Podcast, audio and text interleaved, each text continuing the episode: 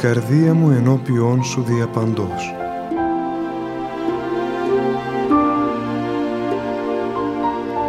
Μια απόπειρα διαδικτυακής επικοινωνίας του πατρός Γεωργίου Σχοινά μαζί σας.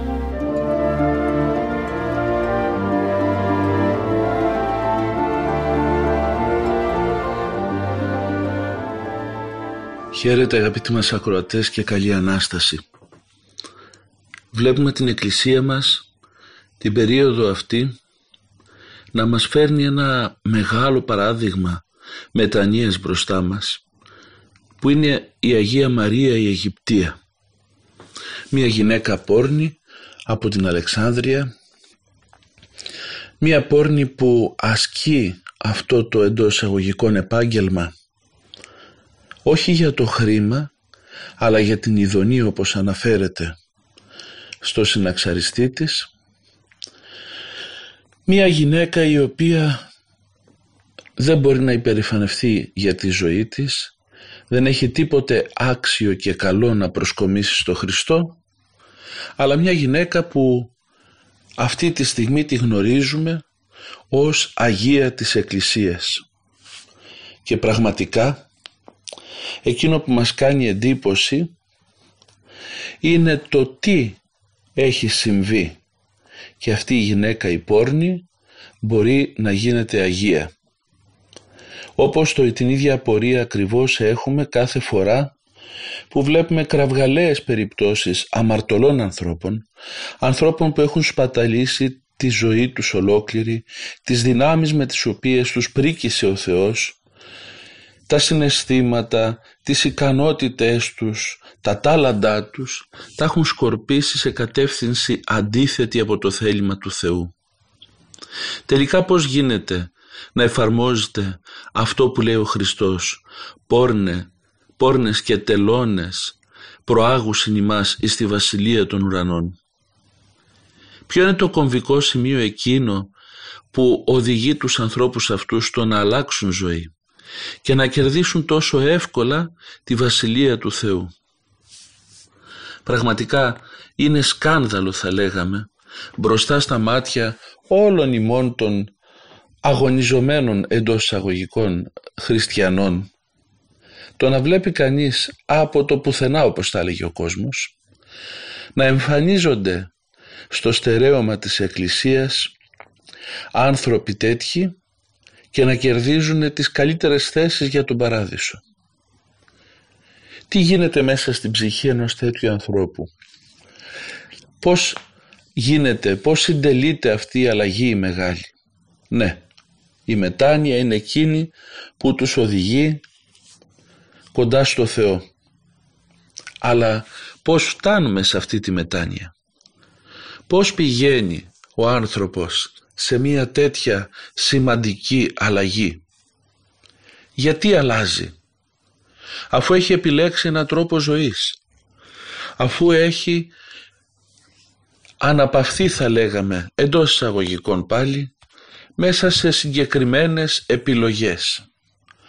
Αφού ζει και συνηθίζει να ζει με έναν τρόπο πολύ διαφορετικό από αυτόν που θέλει ο Θεός. Με έναν τρόπο που πάρα πολλοί άνθρωποι που δεν έχουν ζήσει έτσι τη ζωή τους ίσως και να ονειρεύονται στα πιο άσχημα όνειρά τους και στα πιο περίεργα όνειρά τους ότι θα μπορούσαν και εκείνοι να ζήσουν. Έχουμε πάρα πολλούς ανθρώπους που ζουν μια ευσεβή ζωή οι οποίοι αληθορίζουν προς την κατεύθυνση της αμαρτίας με έναν έντονο τρόπο και πολλές φορές θα λέγαμε υπάρχουν και αποθυμένες καταστάσεις ανθρώπων που θα θέλουν να ζήσουν διαπράττοντας μεγάλες αμαρτίες ζώντας έτσι μια ζωή μακριά από το θέλημα του Θεού και που δεν το κάνουν και αγωνίζονται να σταθούν στο θέλημα του Θεού. Τι κάνει αυτούς που ζουν αυτά τα περίεργα πράγματα; Αυτό το, αυτή την παράδοση του εαυτού τους στα πάθη και στις ατιμίες.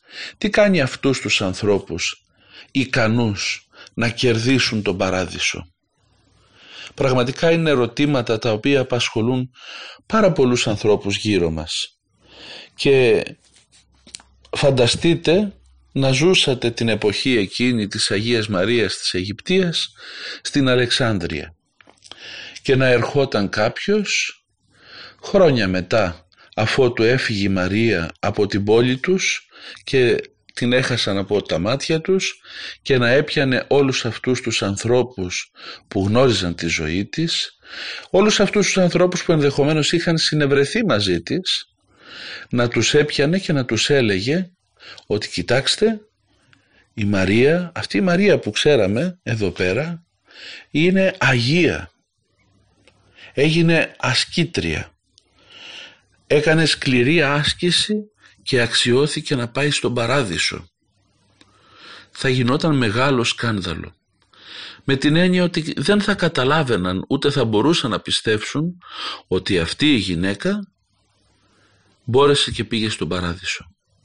Και το σκάνδαλο δεν θα το είχαν μόνο οι άπιστοι, αλλά το σκάνδαλο πιστεύω θα το είχαν και οι χριστιανοί της εποχής εκείνης, που ήξεραν όμως το βίο της.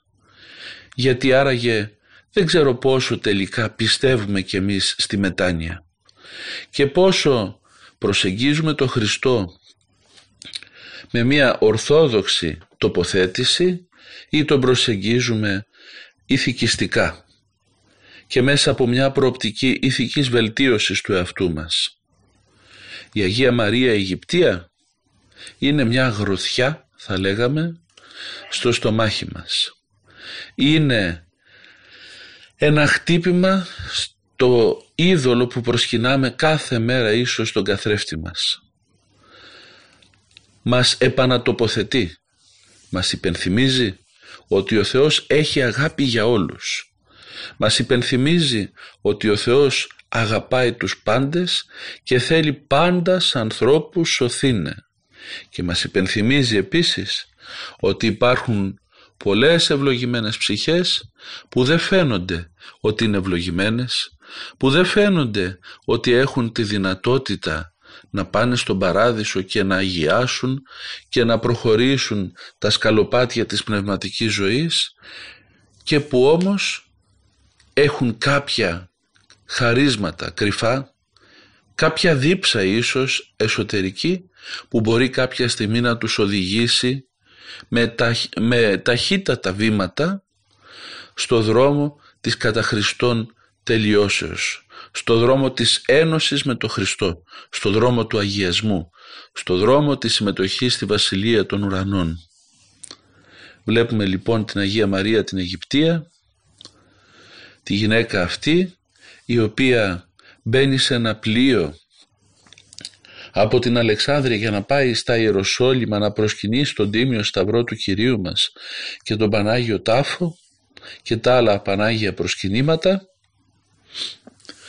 να πηγαίνει μέσα σε αυτό το πλοίο να ζει όλες αυτές τις ανέσχυντες πράξεις που ζούσε και πριν και μέσα σε αυτό το πλοίο που προοριζόταν για τα Πανάγια προσκυνήματα και να έχει το θράσος τα λέγαμε να πάει να προσκυνήσει και όταν πηγαίνει να προσκυνήσει ο Χριστός της κλείνει το δρόμο.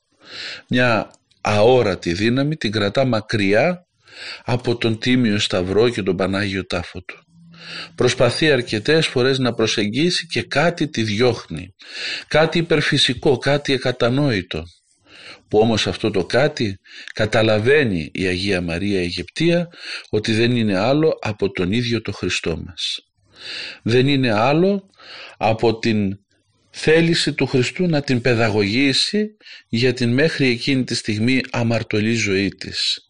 Δεν είναι άλλο από την αγάπη του Χριστού που τραβάει το αυτή με έναν τρόπο του κάθε αμαρτωλού για να τον παιδαγωγήσει και να τον οδηγήσει στη σωτηρία και αρπάζει την ευκαιρία της ζωής της και πηγαίνει 47 ολόκληρα χρόνια μέσα στην έρημο του Ιορδάνου και ασκείται πολεμώντας με τον εαυτό της και τις ενθυμίσεις και τα πάθη της πολεμώντας με το διάβολο πολεμώντας με την αμαρτία και τη φθορά και μετά από 47 ολόκληρα χρόνια αφού έχει καθαριστεί φαίνεται από τα πάθη της και από τις εσχρές ενθυμίσεις και έχει προχωρήσει στην πνευματική ζωή της δίνεται η ευκαιρία να εξομολογηθεί και να κοινωνήσει με τον Αβάζο Σιμά και έτσι αφήνει το πνεύμα της, αφήνει την ψυχή της στα χέρια του Θεού.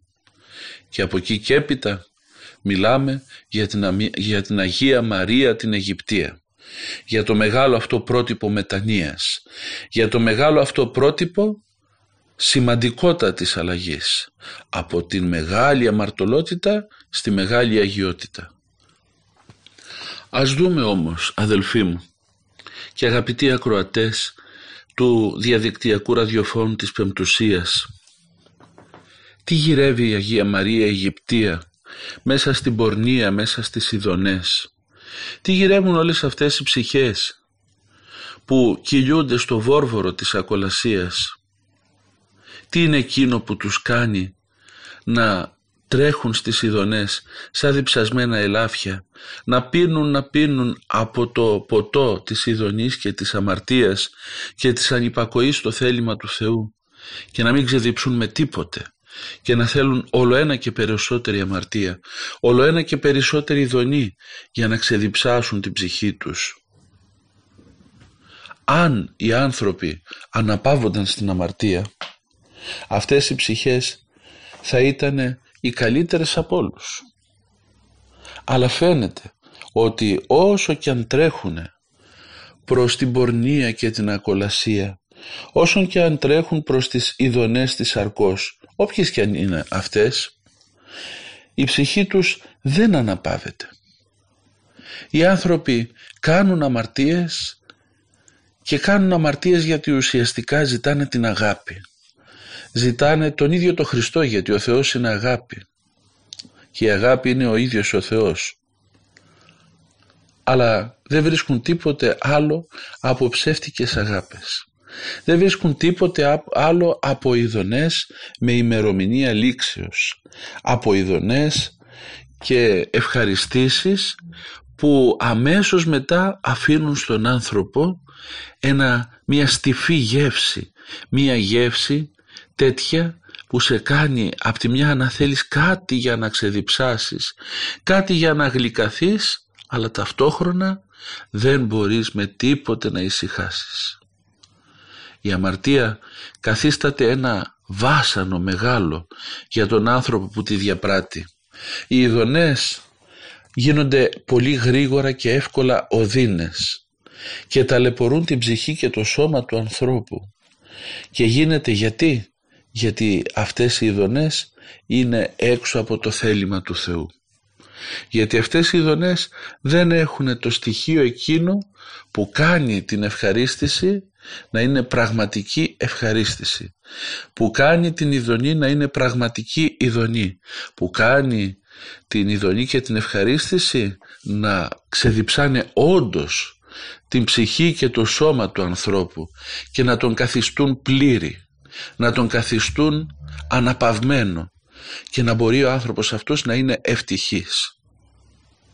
Οι ειδονές αυτές τις οποίες ζούσε η Αγία Μαρία Αιγυπτία και σήμερα ζουν οι περισσότεροι άνθρωποι. Σήμερα οι περισσότεροι άνθρωποι είναι πόρνοι είτε το καταλαβαίνουν είτε όχι είτε το δέχονται είτε δεν το δέχονται. Είτε είναι έτοιμοι να τα ακούσουν είτε δεν είναι έτοιμοι να τα ακούσουν. Αυτές λοιπόν οι αμαρτίες, αυτές οι ευχαριστήσεις που προκύπτουν από τις αμαρτίες αυτές δεν μπορούν να ησυχάσουν τον άνθρωπο. Γιατί τι λείπει, λείπει ο Χριστός. Όταν ο Χριστός έρθει στη ζωή του ανθρώπου δημιουργείται μέσα στην, κατάσταση, μέσα στην καρδιά του μία κατάσταση δοξολογική μία διάθεση ευχαριστίας για τα πάντα και ο άνθρωπος ό,τι γεύεται και είναι σύμφωνο με το θέλημα του Θεού τον ευχαριστεί και τον γλυκαίνει και τον ξεδιψάει και πληρεί την ύπαρξή του ολόκληρη. Ο άνθρωπος που ζει τις ειδονές που χαρίζει ο Θεός οι οποίες είναι και πνευματικές και έχουν αντίκτυπο σωματικό δεν είναι μόνο πνευματικές, αυτές οι ειδονές που χαρίζει ο Θεός είναι απαράμιλες και πολύ ανώτερες από εκείνες που προσφέρει η ανυπακοή στο θέλημα του Θεού, από εκείνες που κατ' ουσίαν προσφέρει ο διάβολος μέσα από τη λανθασμένη χρήση της ελευθερίας μας. Έτσι είναι τα πράγματα, γι' αυτό και ο Άγιος Ιωάννης της Κλίμακος μας λέει κάπου τρεις λέξεις πολύ κομβικές. Έρος, έρωτη νικάτε. Ένας έρωτας για την αμαρτία, για την ειδονή και την ευχαρίστηση της σαρκική νικέται με έναν άλλον έρωτα υπέρτερο, ο οποίος ουσιαστικά προσφέρει πολύ περισσότερα στον άνθρωπο. Έτσι λοιπόν ψυχές σαν την Αγία Μαρία την Αιγυπτία ψάχνουν, ψάχνουν, ψάχνουν να ξεδιψάσουν σε θολά νερά. Και εκεί που νομίζουν ότι βρήκαν κάτι που θα τους βοηθήσει, που θα τους ικανοποιήσει, που θα γεμίσει το κενό, ουσιαστικά γεύονται για άλλη μια φορά μια ψεύτικη τροφή. Ένα junk food όπως λένε, αυτές τις πρόχειρες, τα πρόχειρα γεύματα που τρώνε οι άνθρωποι στα fast food και σε όλα αυτά τα, τα χυφαγεία θα το, να το πούμε ελληνικά. Έτσι λοιπόν υποκατάστατα προσπαθούν να γευτούν οι άνθρωποι έξω από το θέλημα του Θεού. Βασικά και κύρια γυρεύουν το Χριστό. Και η Αγία Μαρία αυτό γύρευε. Στα εναλλασσόμενα διαρκώς πρόσωπα των εραστών της ουσιαστικά όσο και αν μας είναι περίεργο να το σκεφτούμε και να το πιστέψουμε η Αγία Μαρία έψαχνε τον μόνο εραστή τον γλυκύτατο Ιησού. Ούτε η ίδια δεν μπορούσε να το καταλάβει. Αλλά με τον τρόπο της θα τολμήσω να πω κράβγαζε προς το Χριστό. Του φώναζε και του έλεγε έλα στη ζωή μου, σε έχω ανάγκη. Εγώ δεν το καταλαβαίνω αλλά εσύ είσαι εκείνος που μου λείπει και έπεφτε όλο ένα και περισσότερο στην αμαρτία και έδινε τα χαρίσματα της ψυχής της και του σώματός της στο δρόμο που είναι μακράν του θελήματος του Χριστού και πέφτοντας όλο ένα και περισσότερο, όλο ένα και περισσότερο, όλο ένα και περισσότερο στην αμαρτία, όλο ένα και περισσότερο κράβγαζε προς τον Χριστό. Με στεναγμούς αλάλητους, με φωνές μυστικές που ακούγονται περισσότερο στο θρόνο του Θεού και του έλεγε κάνε κάτι για μένα. Ακόμη και το γεγονός ότι ξεκινάει να πάει στα Ιεροσόλυμα δείχνει κάτι. Πίσω από αυτό το φαινομενικό θράσος κρύβεται η μεγάλη της ανάγκη. Η ψυχή της λαχταρά. Γι' αυτό και δεν διστάζει να δοκιμάσει. Να δει τι γίνεται εκεί στα Ιεροσόλυμα. Τα πάθη της βέβαια της σέρνουν από τη μύτη. Μέχρι και την τελευταία στιγμή που πλησιάζει στα Πανάγια προσκυνήματα αμαρτάνει. Αλλά πηγαίνει. Κάνει το βήμα να πάει. Να ταξιδέψει ένα ταξίδι δύσκολο για την εποχή εκείνη. Για να πάει στα Πανάγια προσκυνήματα. Γιατί έχει ακούσει ότι εκεί έπαθε, ετάφη και αναστήθηκε ο Ιησούς Χριστός και έχει ακούσει ότι αυτός ο Χριστός, ο μεγάλος, αυτός διδάσκαλος για κάποιους, για μας τους Ορθοδόξους, ο μεγάλος θεάνθρωπος λυτρωτής μας, αυτός ο Ιησούς δεν περιφρόνησε ούτε τις πόρνες που τον είχαν πλησιάσει. Δεν περιφρόνησε κανέναν αμαρτωλό, αλλά όποιος τον προσέγγισε δέχθηκε την αγάπη του, δέχθηκε την ευεργεσία του και παίρνει το θάρρος η Αγία Μαρία Αιγυπτία πιεζόμενη από την ανάγκη της και κάνοντας αυτές τις μυστικές εντός εισαγωγικών προσευχές της, αυτές τις κραυγές τις εσωτερικές προς το Χριστό, βιώνοντας την απελπισία θα λέγαμε από τον εαυτό της, η απεγνωσμένη δια τον βίο, πλησιάζει τα Πανάγια προσκυνήματα και αφήνεται στα χέρια του μεγάλου παιδαγωγού. Αφήνεται στα χέρια του θεανθρώπου λυτρωτού και εκείνος αναλαμβάνει δράση. Εκείνος την παιδαγωγή με τον τρόπο που την παιδαγωγεί και την συνεφέρνει από την ροπή της προς την διάπραξη των σαρκικών αμαρτημάτων με τον καλύτερο δυνατό τρόπο. Είναι η μόνη που δεν την αφήνει να προσκυνήσει τα προσκυνήματα. Της φέρεται αυστηρά. Της κόβει το δρόμο. Γίνεται πόρτα κλειστή την οποία η Αγία Μαρία η Αιγυπτία πρέπει να την ανοίξει.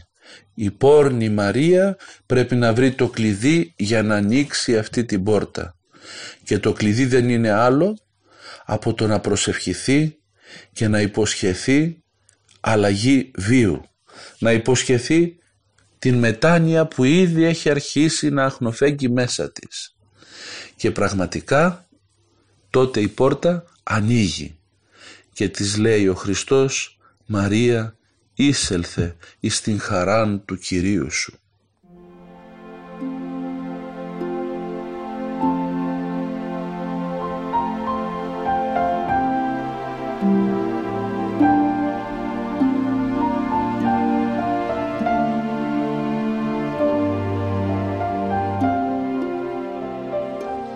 Μόλις η Μαρία η πόρνη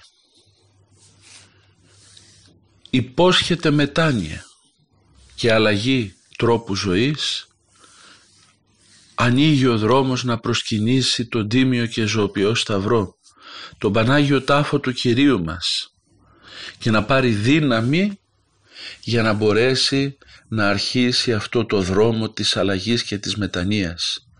Ένα δρόμο που σε εκείνη την περίπτωση, την περίπτωση της Αγίας Μαρίας της Αιγυπτίας, κρατάει χρόνια, 47 ολόκληρα χρόνια. Έναν δρόμο που έχει πάρα πολλά να μας παρομοιάσει με, την, με τον μοναχισμό και τον ασκητικό τρόπο ζωής τον οποίο γνώρισαν πάρα πολλοί Άγιοι της Εκκλησίας μας. Έχει πάρα πολλά κοινά με τη ζωή του καθενός από μας ανθρώπου που προσπαθεί και αγωνίζεται να ζήσει κοντά στο Θεό. 47 ολόκληρα χρόνια η Μαρία ασκείται, αναχωρεί, φεύγει στην έρημο και φεύγει στην έρημο να μην περισπάται ο νους της και διασκορπίζεται δεξιά και αριστερά με ανθρώπους και πειρασμούς εξωτερικούς για να συναντήσει τον εαυτό της και να συναντήσει και το Θεό. Και εκεί στην έρημο μέσα από τη σκληραγωγία, τη σωματική μέσα από τον πόλεμο, τον αόρατο, τον εσωτερικό πόλεμο της συνειδήσεως, το μαρτύριο αυτό της συνειδήσεως, σιγά σιγά η Μαρία, η πρώην πόρνη, καθίσταται Αγία. Σιγά σιγά καλλιεργείται. Σιγά σιγά θεραπεύει ο Χριστός τις πληγές της.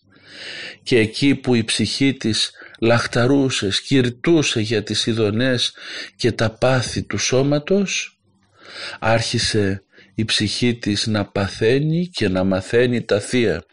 Άρχισε η ψυχή της να κινείται προς το Χριστό με έναν τρόπο αγαπητικό και ερωτικό, σφοδρότερο και δυνατότερο από τον τρόπο που προσέγγιζε τους επίγειους εραστές της. Άρχισε η ψυχή της να οδηγείται βήμα-βήμα προς την αγάπη του Θεού. Αυτή η μακροχρόνια άσκηση της Αγίας Μαρίας της Αιγυπτίας που την επέτρεψε ο Θεός για να της δώσει ακριβώς καιρό μετανοίας και καιρό θεραπείας θα μπορούσε κάλλιστα να παρομοιαστεί με το μακρόν του βίου των περισσότερων ανθρώπων. Ζούμε αρκετά χρόνια και ζούμε αρκετά χρόνια έχοντας την αίσθηση ότι ζούμε αυτά τα χρόνια για να μεγαλώσουμε, να σπουδάσουμε, να πιάσουμε κάποια δουλειά, ενδεχομένως να παντρευτούμε ή να μην παντρευτούμε, να κάνουμε ή να μην κάνουμε παιδιά, να δημιουργήσουμε πράγματα επίγεια, αλλά ξεχνάμε νομίζω οι περισσότεροι ότι ο καιρός που μας δίνει ο Χριστός είναι καιρός μετανοίας είναι καιρός θεραπείας, διορθώσεως και, και αλλαγής, καιρός αγιασμού, καιρός σωτηρίας. Όταν όμως βλέπεις την Αγία Μαρία την Αιγυπτία να χάνεται στην έρημο χωρίς να έχει να κάνει τίποτε από όλα αυτά χωρίς να έχει μέρημνα για κάτι από όλα αυτά χωρίς ούτε καν να βρίσκεται σε ένα κοινόβιο θα λέγαμε σε ένα μοναστήρι για να στηριχτεί στο δρόμο αυτό της μετανοίας και της εν Χριστώ ζωής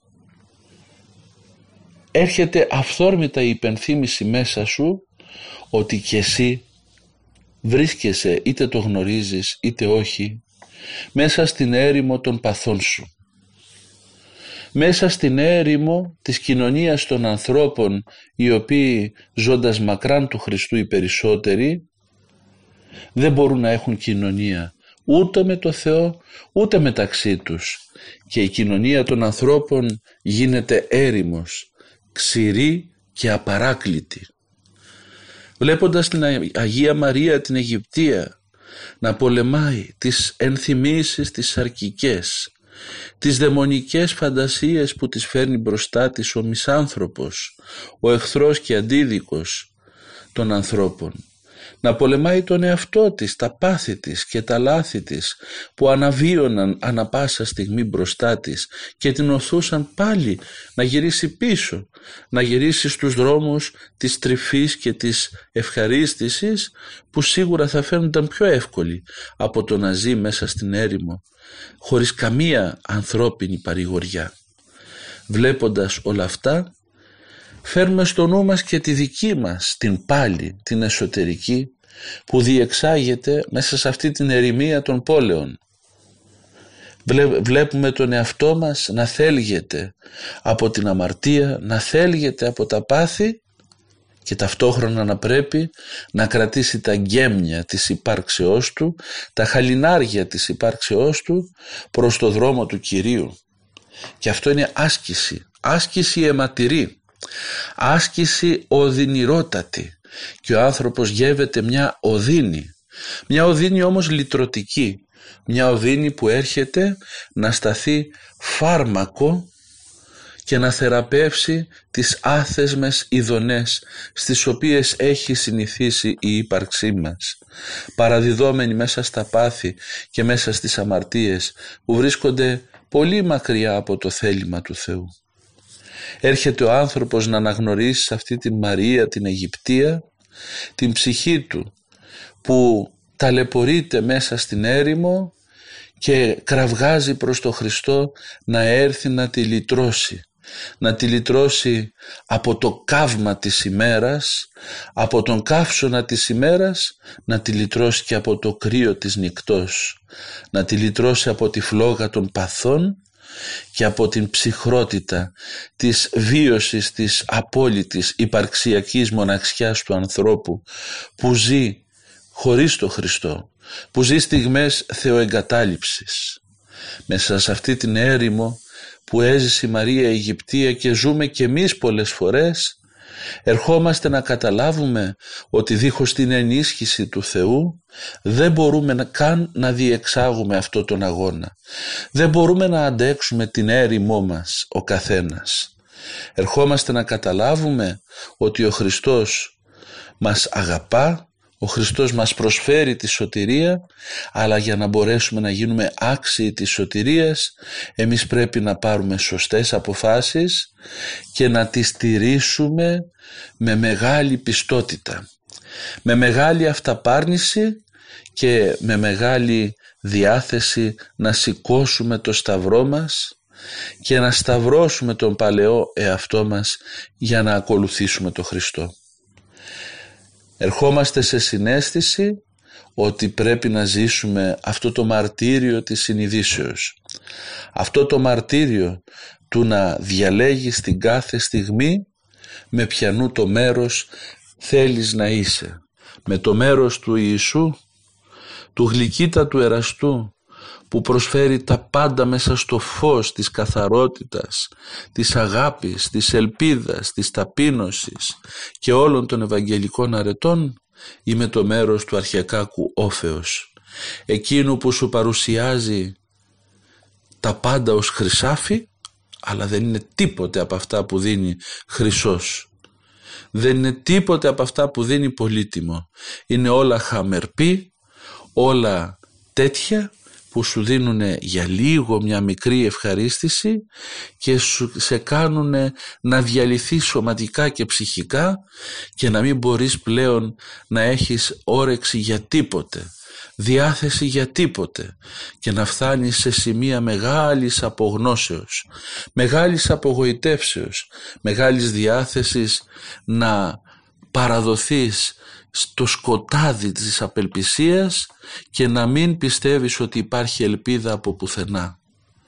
Ευρισκόμενη η Αγία Μαρία η Αιγυπτία μέσα στην έρημο έζησε όλες τις φάσεις που ζει η ψυχή του κάθε ανθρώπου που θέλει να αγωνιστεί να απαλλαγεί από τα πάθη και τα έζησε και με τη χάρη και τη βοήθεια του Θεού και με παρακλήσεις, παρηγοριές ουράνιες που δεν μπορούμε να τις ξέρουμε απόλυτα μπόρεσε και διήνυσε αυτό τον βίο μέσα στην ερημία εκείνη του Ιορδάνου. Μπόρεσε και διήνυσε το βίο της μετανοίας και άλλαξε την ύπαρξή της και την έκανε πραγματικά ολοφώτινη την έκανε πραγματικά τέτοια που να αρέσει στον εραστή μας τον γλυκύτατο Ιησού Χριστό που καλεί κάθε άνθρωπο στη σωτηρία και στην επίγνωση της αληθείας που έχει ανοιχτεί την αγκάλη του και θέλει να μας δεχθεί όλους σε ένωση μυστική με το πρόσωπό του το Πανάγιο και θέλει όλους να μας μεταμορφώσει από αγρίους και ανήρεμους ανθρώπους σε ανθρώπους αγίους, σε ανθρώπους που φέρουν επάνω τους ανεξίτηλη τη χάρη του Ιησού Χριστού. Μέσα σε αυτή την απαράκλητο έρημο του Ιορδάνου που ζει η Μαρία η Αιγυπτία την άσκησή της, τον αγώνα της και πολεμάει με τον εαυτό της και με το διάβολο μέσα σε αυτή την ερημία που βιώνει η ψυχή της μέσα σε αυτή την κατάσταση την επώδυνη που ζει η Αγία μας έρχεται η παρουσία ενός ανθρώπου να της δώσει εκείνο που είναι απαραίτητο για τη ζωή και την πορεία όλων των ανθρώπων. Να της δώσει την παρουσία της Εκκλησίας στη ζωή της.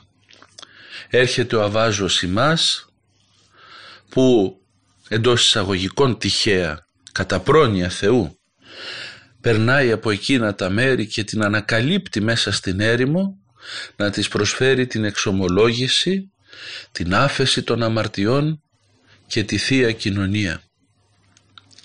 Έρχεται η Εκκλησία του Χριστού μέσα στην ερημία του Ιορδάνου για να προσφέρει στην Μαρία την Αιγυπτία εκείνο που της έλειπε.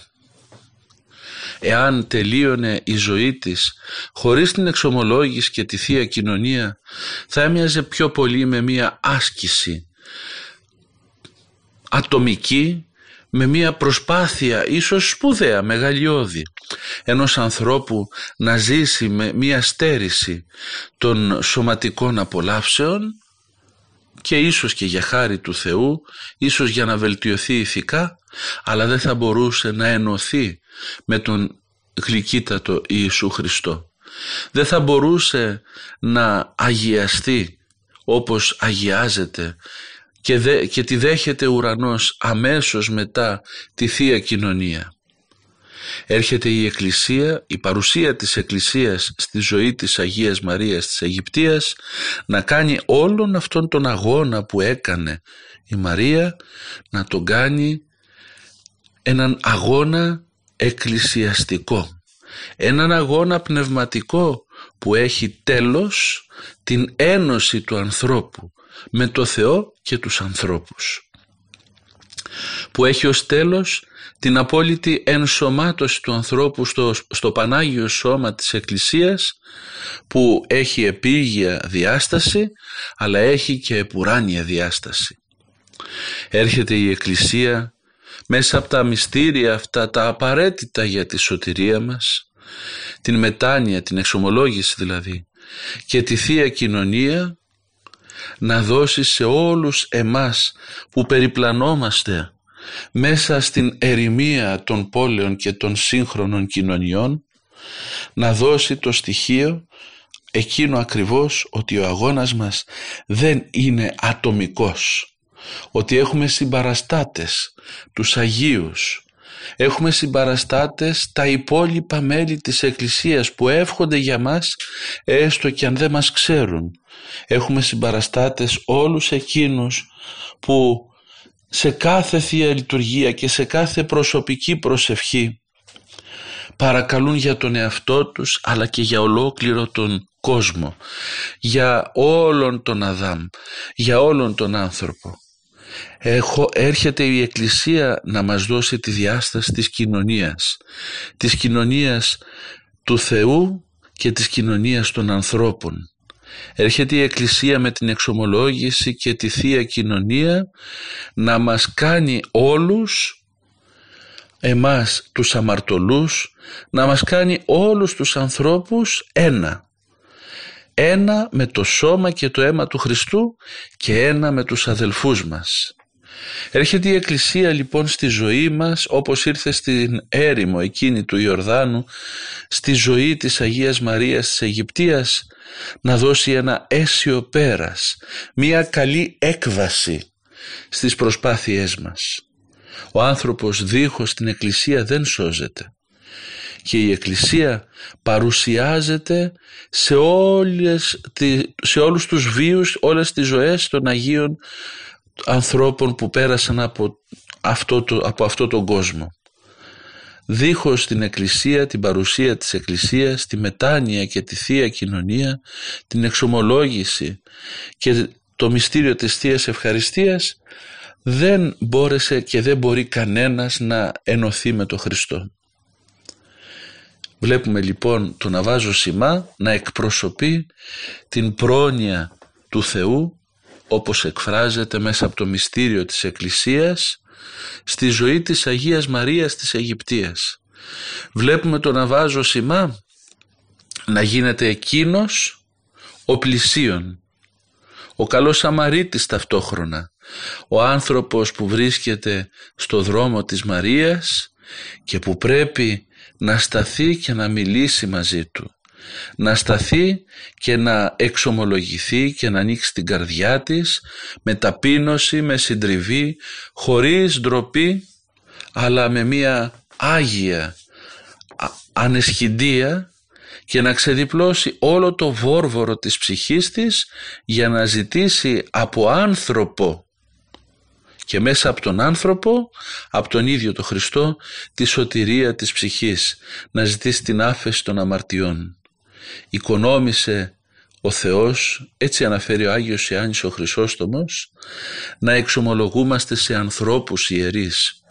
Γιατί, γιατί πρώτον λέει, αν έρχονταν άγγελοι να μας εξομολογήσουν θα ήταν πάρα πολύ αυστηροί μαζί μας γιατί καθαρότατοι εκείνοι όπως είναι δεν θα μπορούσαν να καταλάβουν τη δική μας διάθεση προς την πτώση και την αμαρτία και θα ήταν εξαιρετικά αυστηροί.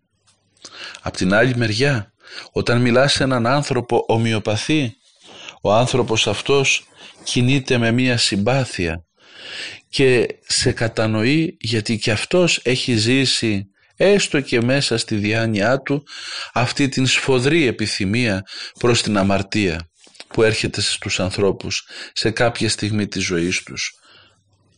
Επίσης βάζει τον άνθρωπο απέναντί μας για να ταπεινωθούμε μπροστά σε άνθρωπο. Για να δούμε ότι η σωτηρία μας περνάει μέσα από τον άνθρωπο που στέκεται δίπλα μας για να μην μπορούμε ποτέ να απαξιώσουμε κανέναν άνθρωπο. Έτσι λοιπόν άνθρωποι ιερείς, άνθρωποι που και εκείνοι έχουν λάθη και πάθη και προσπαθούν και αγωνίζονται βέβαια να καθαριστούν αλλά οπωσδήποτε άνθρωποι. Άνθρωποι όμως από τους οποίους διοχετεύεται η χάρις του Θεού στη ζωή μας και μας σώζει μέσα από τα Άγια Μυστήρια. Έρχεται λοιπόν ο Αβάζος ημάς να γίνει το όχημα του Θεού που θα πάρει στους ώμους του την ύπαρξη της Μαρίας της πρώην πόρνης, την ύπαρξη της Μαρίας της ασκήτριας, της μοναχής, την ύπαρξη της Μαρίας, της ερωτευμένης πλέον με το Χριστό και μόνο με το Χριστό και να τη μεταφέρει στην ουράνια αγκάλη του Ιησού Χριστού. Έρχεται να γίνει εκείνος ο νυμφαγωγός, αυτός που πηγαίνει την ύφη στο νυμφίο. Έρχεται να γίνει εκείνος ο Ζωσιμάς, ο άνθρωπος αυτός που με τη χάρη της ιεροσύνης θα καθαρίσει τις πληγές, τα αίματα και τους μολυσμούς από το σώμα και την ψυχή της Μαρίας και θα την στολίσει με την χάρη της αφέσεως, με την χάρη της συγχωρήσεως των αμαρτημάτων της για να πάει πεπικυλμένη τη Θεία Δόξη και να ανέβει η πρώην πόρνη ως αγνή στα χέρια του Χριστού μας. Να ανέβει στη βασιλεία των ουρανών εκείνη η απεγνωσμένη δια των βίων ως ύπαρξη πεντακάθαρη ως ύπαρξη μαρτυρική και γεμάτη από στεφάνια και από έπαθλα νίκης κατά των παθών, κατά του διαβόλου, κατά του παλαιού ανθρώπου που όλοι κουβαλάμε μέσα μας. Με τέτοια έπαθλα να ανέβει στους ουρανούς και να πάει να συναντήσει τον Κύριό της, τον Θεό της, τον Λυτρωτή της, τον Ιησού Χριστό εκείνον που έπαθε και αναστήθηκε για να μπορέσουμε κι εμείς αφού πάθουμε και πεθάνουμε πραγματικά για τον κόσμο να αναστηθούμε κι εμείς την ανέσπερη ημέρα της Βασιλείας Του. Ευχόμαστε αδελφοί μου όπως η Αγία Μαρία πέρασε από την έρημο αυτή των παθών, από την έρημο αυτή της αμαρτίας, από την ερημιά αυτή της απαράκλητης πορείας του ανθρώπου μέσα στον κόσμο που γυρεύει από εδώ και από εκεί να βρει μια λύση στα προβλήματά του, κάτι να τον πληρώσει, κάτι να τον γεμίσει εσωτερικά, που έζησε όλη αυτή την περιπέτεια αλλά στο τέλος βγήκε νικήτρια. Εύχομαι λοιπόν με τις ευχές της Αγίας, της Οσιωτά της Μαρίας της Αιγυπτίας να κερδίσουμε και εμείς τον παράδεισο για να πάψει η ψυχή μας να περιπλανάται στην ερημιά. Για να πάψει η ψυχή μας να θέλγεται από ειδονές που γυαλίζουν αλλά δεν είναι χρυσός για να πάψει η ψυχή μας να γυρεύει την ανάπαυση εκεί που δεν πρόκειται ποτέ να αναπαυθεί. Και να αναπαυθούμε όλοι μας κοντά στον πολυτιμότερο χρυσό που υπάρχει στον ουρανό και στη γη που είναι αυτός ο Χριστός ο οποίος μας αγαπά και μας αγαπάει στέλος και αποδεικνύει την αγάπη του στο ξύλο του Σταυρού πάνω στο οποίο σταύρωσε τις αμαρτίες όλου του κόσμου και έδωσε τη συγχώρηση σε όλους εμάς τους αμαρτωλούς. Καλή Ανάσταση αδελφοί μου.